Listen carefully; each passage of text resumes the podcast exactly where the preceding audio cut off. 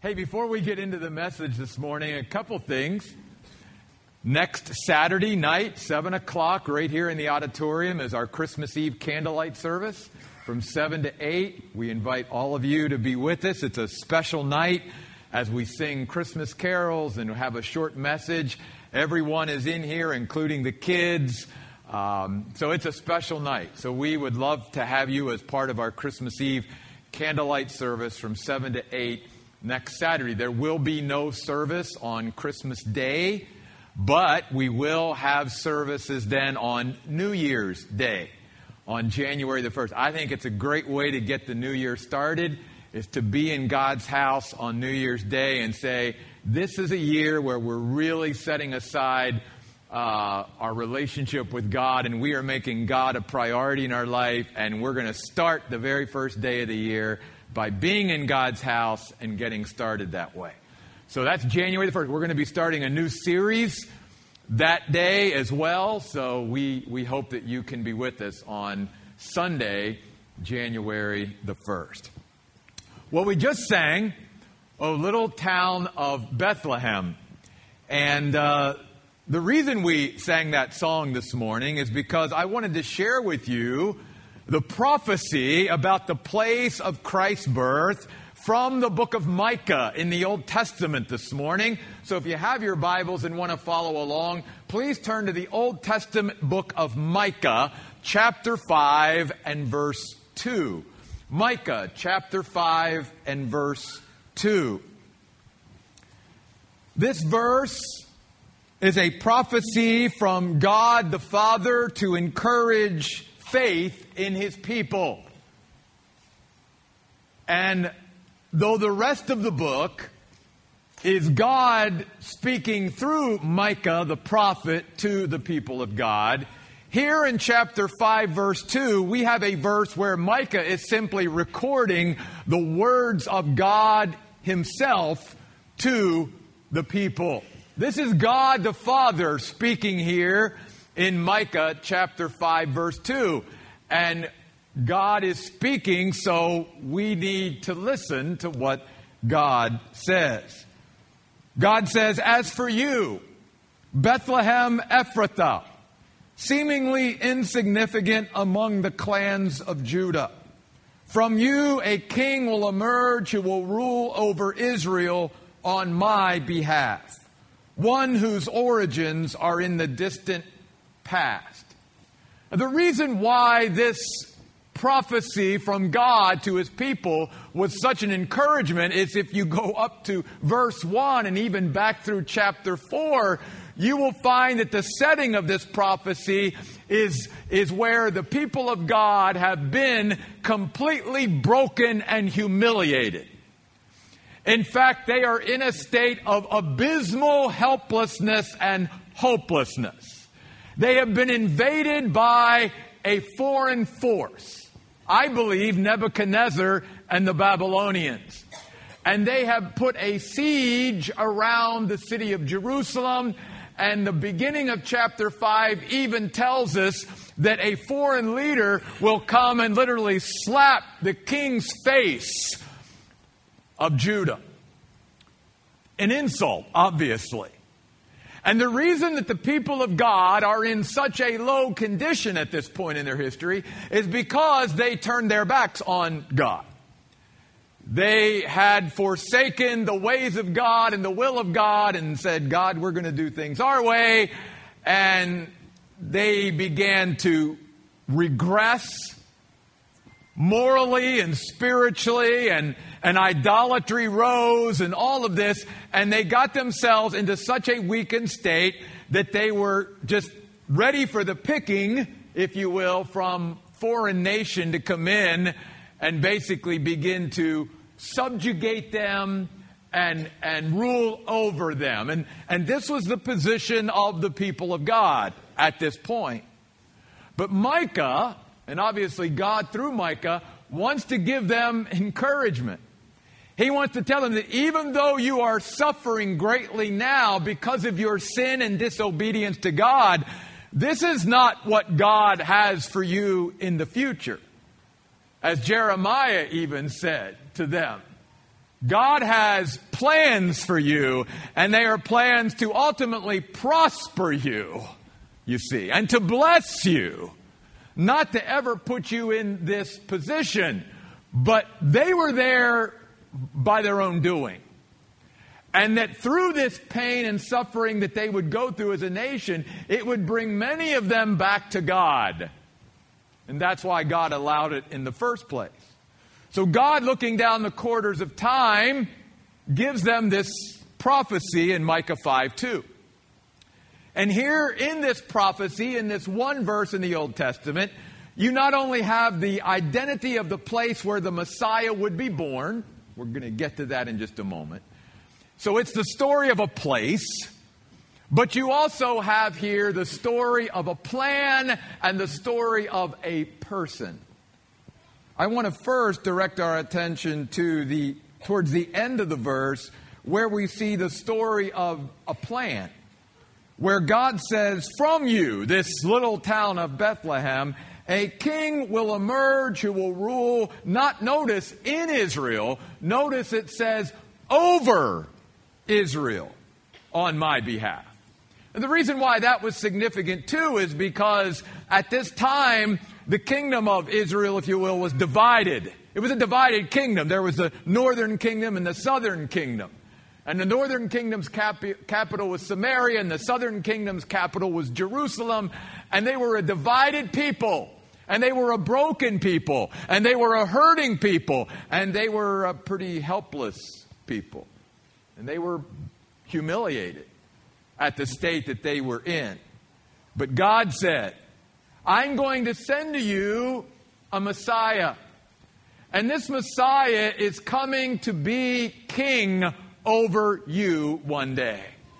Now we know that the Bible teaches that one day Jesus Christ, the Messiah, will literally rule and reign over the earth. But now, at this time, it is not God's plan to rule in a physical way here on earth. Now he is building a spiritual kingdom through the hearts of those who believe and trust in him. That is his kingdom. And yet, the concept of the Messiah being a king and ruling over the hearts and lives of men have been there since the announcement of the birth of Christ itself. Listen to these words from the angel to Mary.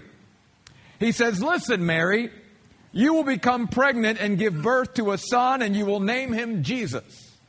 He will be great and will be called the Son of the Most High, and the Lord God will give him the throne of his father David, and he will reign over the house of Jacob forever, and his kingdom will never end. Jesus now is building a spiritual kingdom in the hearts and lives of people today, like you and me.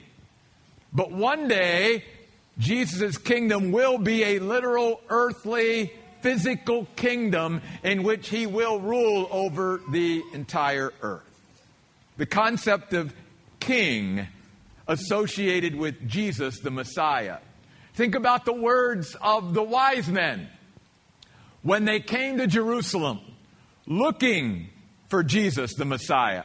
And they say to Herod, Where is he who is born King of the Jews? For we have seen his star as it rose, and we have come to what? To worship him. Because if you believe that Jesus truly is the King that the Bible reveals him to be, and the person that he is, as we're going to see in a minute, then the only logical and normal response of any human being would be to live a life of worship, just like the wise men did. Again, you see this concept of his kingship, if you will, running even up through his trial and crucifixion. When he stands before Pilate, Pilate says to the people who have brought him to Pilate, Behold your king! And the people say, Oh, Pilate, we have no king but Caesar. They rejected him as their king, the one who would emerge from Bethlehem. And Pilate even makes up a sign or placard to place upon the cross of Christ, which says, Jesus of Nazareth, King of the Jews. Even one of the thieves that was crucified next to Jesus turns to Jesus and says, Jesus, remember me when you come into your kingdom. And Jesus turns to him and said, Today you will be with me in paradise. And then finally, all the way to the book of Revelation, where, like in Micah, the Word of God declares that the kingdom of this world will become the kingdom of our Lord and of His Christ, and He shall reign forever and ever. A verse from Revelation that George Frederick Handel included in his very famous Messiah that we hear so much around Christmas time. He shall reign forever and ever. That's always been the plan of God. Not just to come and to be a good example and, and a good teacher and all of that, but to come and be king in the hearts and lives of human beings whom he created.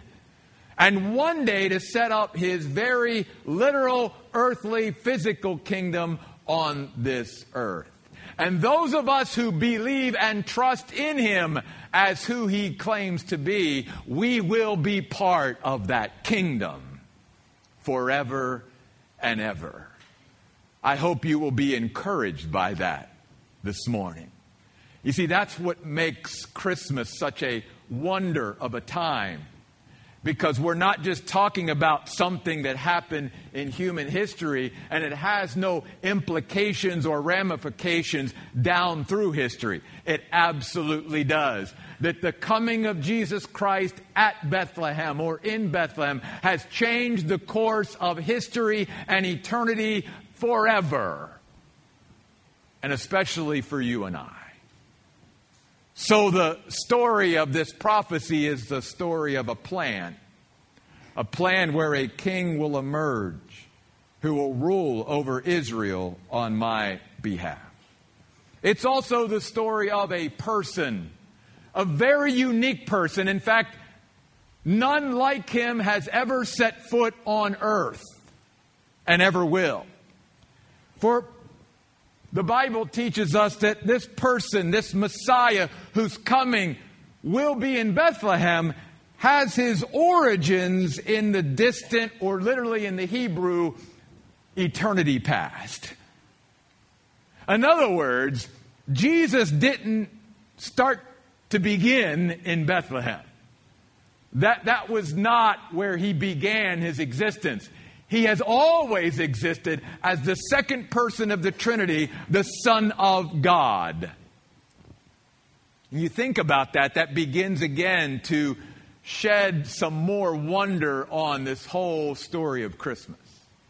That the one who came was God. And when he came as a human being, that little baby, he then came as the God man 100% deity, 100% humanity. There is never anyone else like Jesus. No other one. And he left willingly his place as the second person of the Trinity in heaven having existed forever. We don't even know how long that is. The Bible doesn't tell us. God could have, you know, since God has always been, we don't know, you know, where in that time, if you will, even though God is timeless, how long it was that God began creation. But the thing we do know for sure is this God could have existed throughout eternity without ever creating anything. He is the self existent God. He needs nothing outside of himself to exist. And he could have been perfectly fulfilled and satisfied and content to just be God throughout all of eternity with ever, ever bringing any of us into being.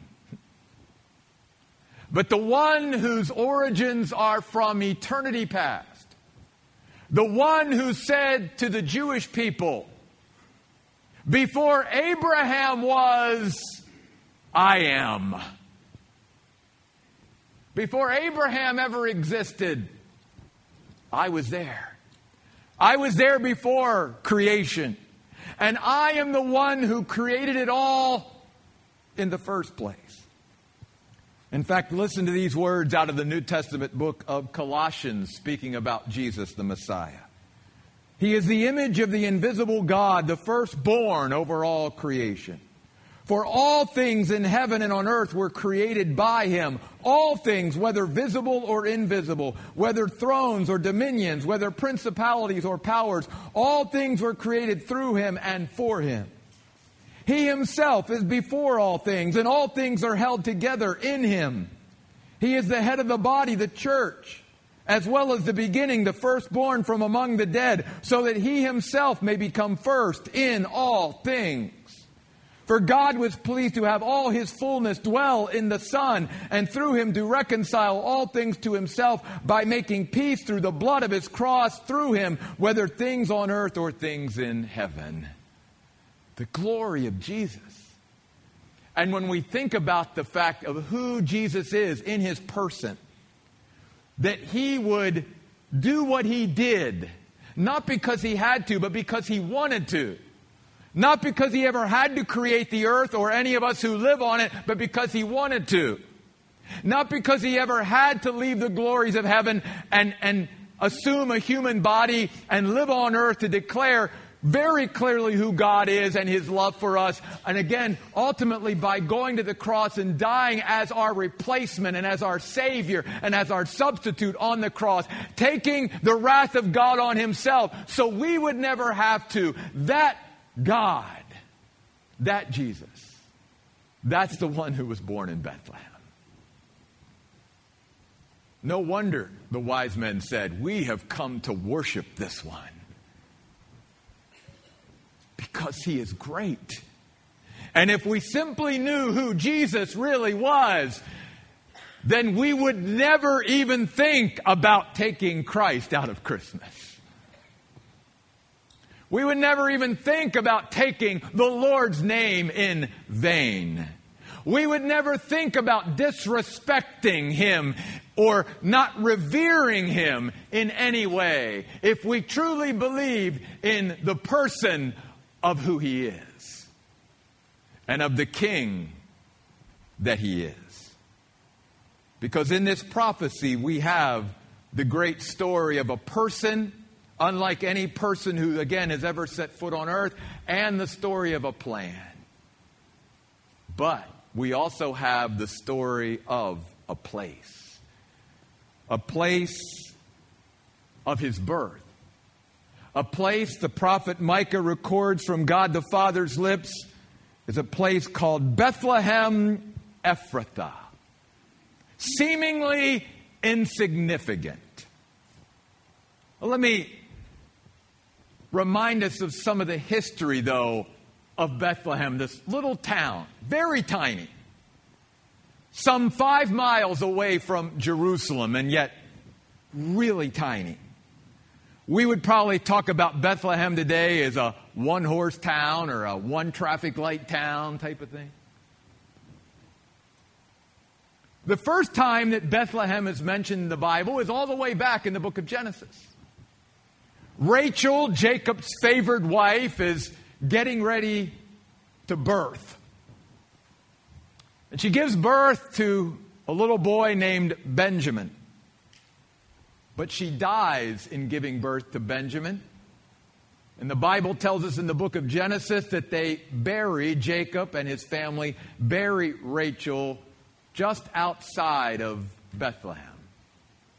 It is a significant place at first, when we're introduced to this town, It is a town of sort of sorrow and pain. And yet it reminds us that the one who comes from this town is a man, Jesus, who is acquainted with our sorrows and our pain. Then you move through history and you find that Bethlehem is also sort of the, the centerpiece for this wonderful love story between a couple named Boaz and Ruth. And in that story, we see that Bethlehem takes on a little bit of a different flavor. Instead of being a place that reminds us of sorrow and pain and death, like it did in the death of Rachel when she gave birth to Benjamin, now it reminds us of a place of mercy and compassion and acceptance and new beginnings. Because Ruth found all of that in Bethlehem with a man named Boaz. And then you move a little bit further in the history of Bethlehem, and we find that Bethlehem was now the birthplace of one named David, son of Jesse, one who would be king over Israel one day. And yet, in all of its history, even from this little town Bethlehem never really seemed to catch on as something that was significant. But God chose that the most significant person who would ever be born on earth would be born from a most insignificant town.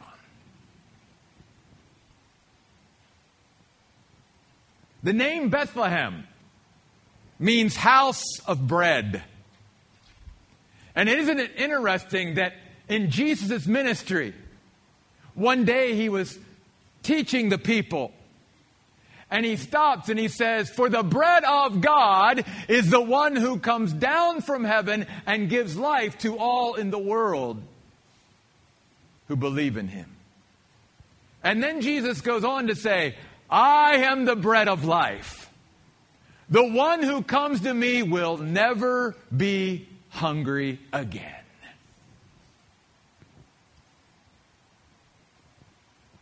Sort of makes sense that the bread of life would be born in the house of bread. And the region, if you will, that Bethlehem is in is a place called Ephrathah. It means a place of fruitfulness or fullness. And it also reminds us that when you and I are willing to believe in and trust in and place our confidence in and follow the one who was born from Bethlehem, Jesus the Messiah, we can live a very fruitful, fulfilling, and satisfied life in Him. Because there really is no ultimate contentment and fulfillment and satisfaction apart from Jesus Christ.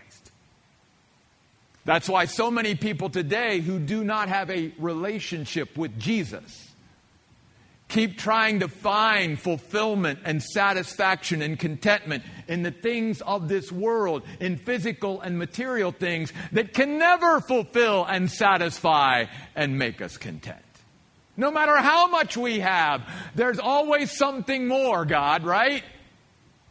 Maybe it's that next thing or that next relationship or that, you know, that next promotion or maybe it's if I go here or do this and they're always looking for that next thing that's finally going to bring that inner fulfillment that only Jesus Christ can give us. The one born in Bethlehem, Ephrathah. But I also want to focus here for a moment. Because this is the way of God. God takes pleasure in doing it this way, if you will. If you and I would have wrote the story of the coming of the Messiah, God leaving the glory of heaven and coming to earth, where would we have had him born? Well, we would have probably picked the biggest city on earth and, and, and the biggest palace to be born in and all the pomp and circumstance and all the hullabaloo and everything, right? That's probably the way man would choose to do it, right? Not God. God said, I'm going to choose this little town, this very insignificant town to people. And that's where the Messiah is going to be born. Because I want to show people how I do things that is so much different than the way men would do things. Because I want to show people in this a lesson. And that is this that there is nothing insignificant when God is involved in something. When his fingerprints and his handprints are on something, there is no insignificance to it. It becomes very significant, just like Bethlehem. I mean, we still sing about it. We still talk about it to this day. People still, every time at this year, flock over to the Holy Land and go to Bethlehem to see the place of Messiah's birth. A small little town. I mean, really small. Those of you that have been there, you know how small Bethlehem is. It's, it's nothing. And yet, that's where Messiah was born. Now, the reason that should resonate with us and mean something to us is because many times in our lives, as human beings, we struggle with significance. Who am I? What does it matter that I'm even alive? Where, how does my life count for anything? And we need to be reminded and realize something. When God's handprints and fingerprints are upon us, when the Bible tells us that we are His workmanship, then we are significant. There's no insignificant about us. All of us are significant. First of all, all of us are significant in that we've all been created by the hand of God and given life through the breath of God. But especially those of us who know the Lord in a personal way, we should never go through a day of our life thinking that somehow we don't matter. Because again, we base many times our significance the way the world does. It's on what we have physically and materially and, and what kind of position we hold in the world and how much prominence we have and how many people know us and how many likes we get on Facebook, how many friends we have. And God is saying, Don't you realize you're already significant? Because I, the God of this universe, I made you. I have a plan and purpose for your life. There's nothing insignificant about you. We could even say that about our little church. It's something that little churches struggle with when they look around at all the big churches. And sometimes people in little churches begin to think, well, who are we? We're just this little church over here. And look at all these churches that have thousands of people. And God wants to remind us through a story like Bethlehem there are no insignificant groups of people meeting when God's there, when God's a part of it, when God is at work, when God's fingerprints and handprints are on the ministry. There's nothing insignificant about it. That's why you never see in the Bible any mention from God about how big or small a church is, because it doesn't matter to God. It doesn't matter how big or small something is. All that matters to God is will you place yourself and your church or your life or your business or whatever in my hands? And if you do that, there will never be anything insignificant about it again because it will be my hands at work and my fingerprints all over it. And I'll be a part of it from there on out. That's what the story of Bethlehem says to us. That's one of the reasons why God chose Bethlehem. That's why in the New Testament, Paul picks up on this principle and writes to the Corinthians. He says, Corinthians, you realize that not many of you are famous from, from the world's perspective. Not many of you are the wisest in the world. Not many of you hold positions of great power and prominence, and yet he says, But God delights in you. And you are significant even though you may not be in the eyes of the world because God chooses many times the foolish things and the little things and the small things and the insignificant things to work through so that He gets the glory for it rather than man taking the glory from Him. And that's the story of Bethlehem seemingly insignificant among the clans of Judah, and yet from you, a king, the king, the King of kings and Lord of lords, the one in whom every knee will bow, every tongue will one day confess that Jesus Christ is Lord to the glory of God the Father. That king will emerge who will rule over Israel on my behalf, one whose origins are in the distant past.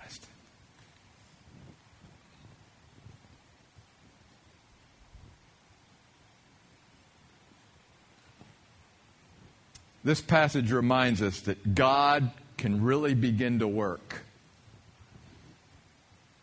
in our brokenness, in our seemingly abysmal helplessness and humiliation. When we are at a place in our life where we're finally ready to listen and start listening to God. And that's where the people of Israel were here in the book of Micah in their history. They had gotten so low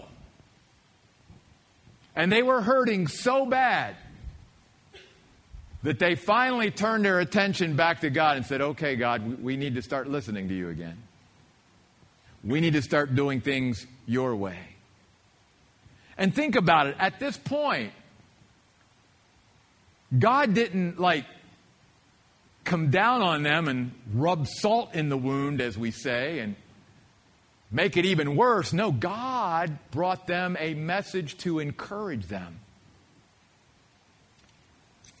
and to remind them that ultimately the plan that He has for them is a good one and not one that, you know, has their least interest at heart.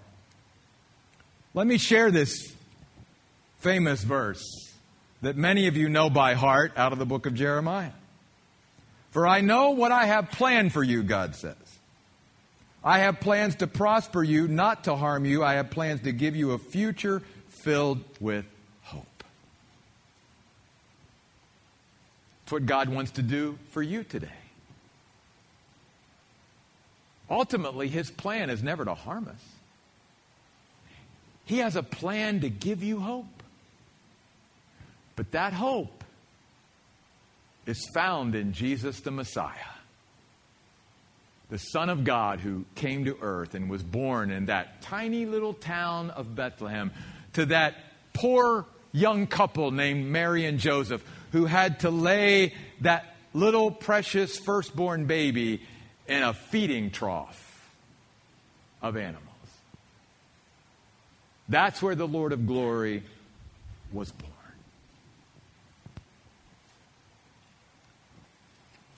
I wanted to share these words again with you this morning.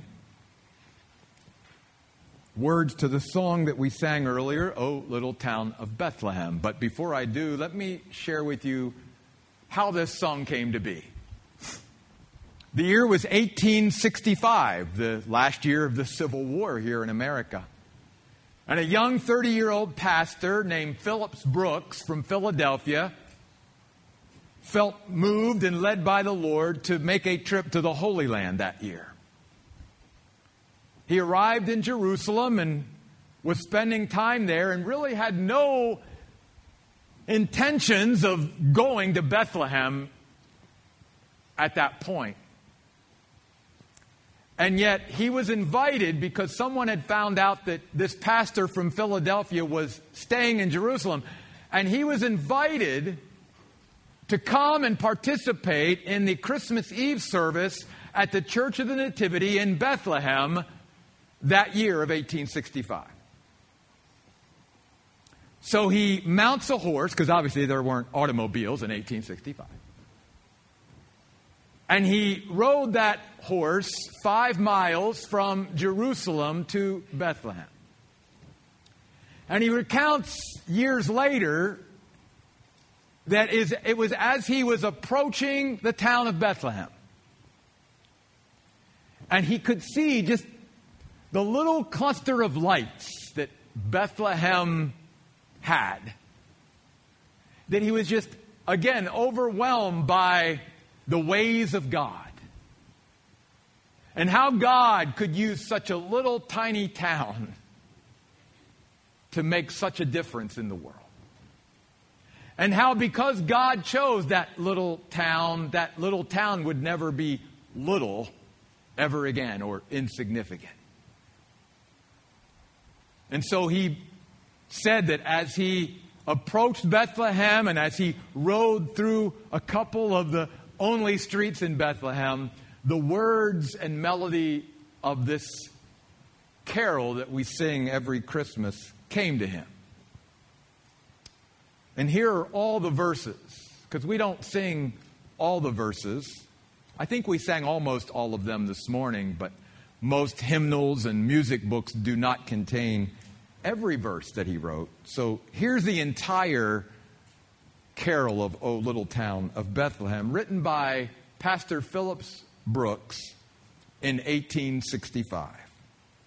O little town of Bethlehem, how still we see thee lie Above thy deep and dreamless sleep, the silent stars go by. Yet in thy dark streets shineth the everlasting light. The hopes and fears of all the years are met in thee tonight. For Christ is born of Mary and gathered all above. While mortals sleep, the angels keep their watch of wondering love. O morning stars together proclaim the holy birth, and praises sing to God the King, and peace to men on earth. How silently, how silently the wondrous gift is given. So God imparts to human hearts the blessings of his heaven. No ear may hear his coming, but in this world of sin, where meek souls will receive him still, the dear Christ enters in. Where children pure and happy pray to the blessed child, where misery cries out to thee, son of the mother mild, where charity stands watching and faith holds wide the door, the dark, dark night wakes, the glory breaks, and Christmas comes once more. O holy child of Bethlehem, descend to us, we pray. Cast out our sin and enter in. Be born in us today. We hear the Christmas angels, the great glad tidings tell. Oh, come to us, abide with us, our Lord, Emmanuel.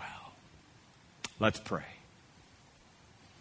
God, we thank you for this great prophecy in the Old Testament. Just one verse about a small, little, insignificant town that would be the birthplace of the Messiah. And yet, God, because you chose to work in that town, that little town of Bethlehem would never be insignificant again. God, I pray that this prophecy has been an encouragement to God's people today. That we would see in this very simple verse there is the story of a plan, the story of a person, and the story of a place that will forever change history and eternity. And God, I pray today that everyone here has opened up their heart to Jesus. That the reason, Lord, that they truly celebrate Christmas and that they get the significance of Christmas is because they have Christ, the Christ of Christmas, living in their heart. But Lord, if there is anyone here today that would say, I've never really been able to understand why Christians get so excited about the birth of Jesus. I've never been able to really come to this season and understand where all the joy comes from because the world right now doesn't seem like a very joyful place and maybe my life isn't filled with joyful circumstances right now and I just don't get it. I don't understand why people can sing joy to the world. But maybe now I'm beginning to see it. I'm beginning to understand what God did at Christmas time, what God did in Bethlehem, and that God did it all for me. For God so loved the world that he gave his one and only Son, that whoever believes in him should never perish but have everlasting life. Let me ask you this morning, before we close this service this morning, with heads bowed and eyes closed, and only me looking around this auditorium. Would there be anyone here this morning that would say, Pastor Jeff, I can honestly say there, there's never been a time where I, I trusted in Jesus. I, I believed in who Jesus was. I, I asked Jesus to be my Savior and, and to accept Him into my heart and life. But, but I, I want to do that today. I, I want to make this next week and, and, and next Sunday, that day where, where we set aside to celebrate the birth of Jesus Christ, I want to make that look so different in my life this year because I get it now. I, I want to have a relationship with this Jesus who loved me enough that he would leave heaven and, and become a human being and come to earth to declare his love and his plan for me. And if that would be your heart's desire this morning, with no one else looking around but me, would you just simply raise your hand and just put it back down? Anyone at all? Anyone at all?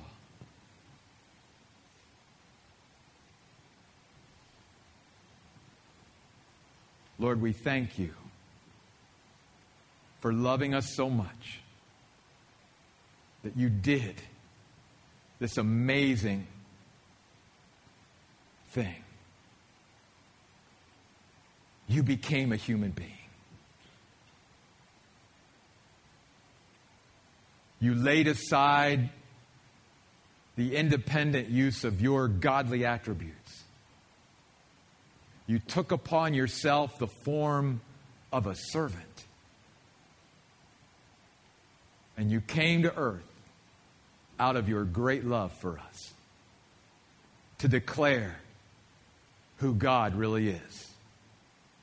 To give us a human, visible, physical, tangible way of reaching out and touching God. And God, I pray today that Christmas, this Christmas, and this Christmas season will mean more to us because we took the time to encounter you and come to your house to worship you. Fill us, God, with yourself. Help us to be content and fulfilled and satisfied in you this year like never before. Help us, God, to make you the priority of our life.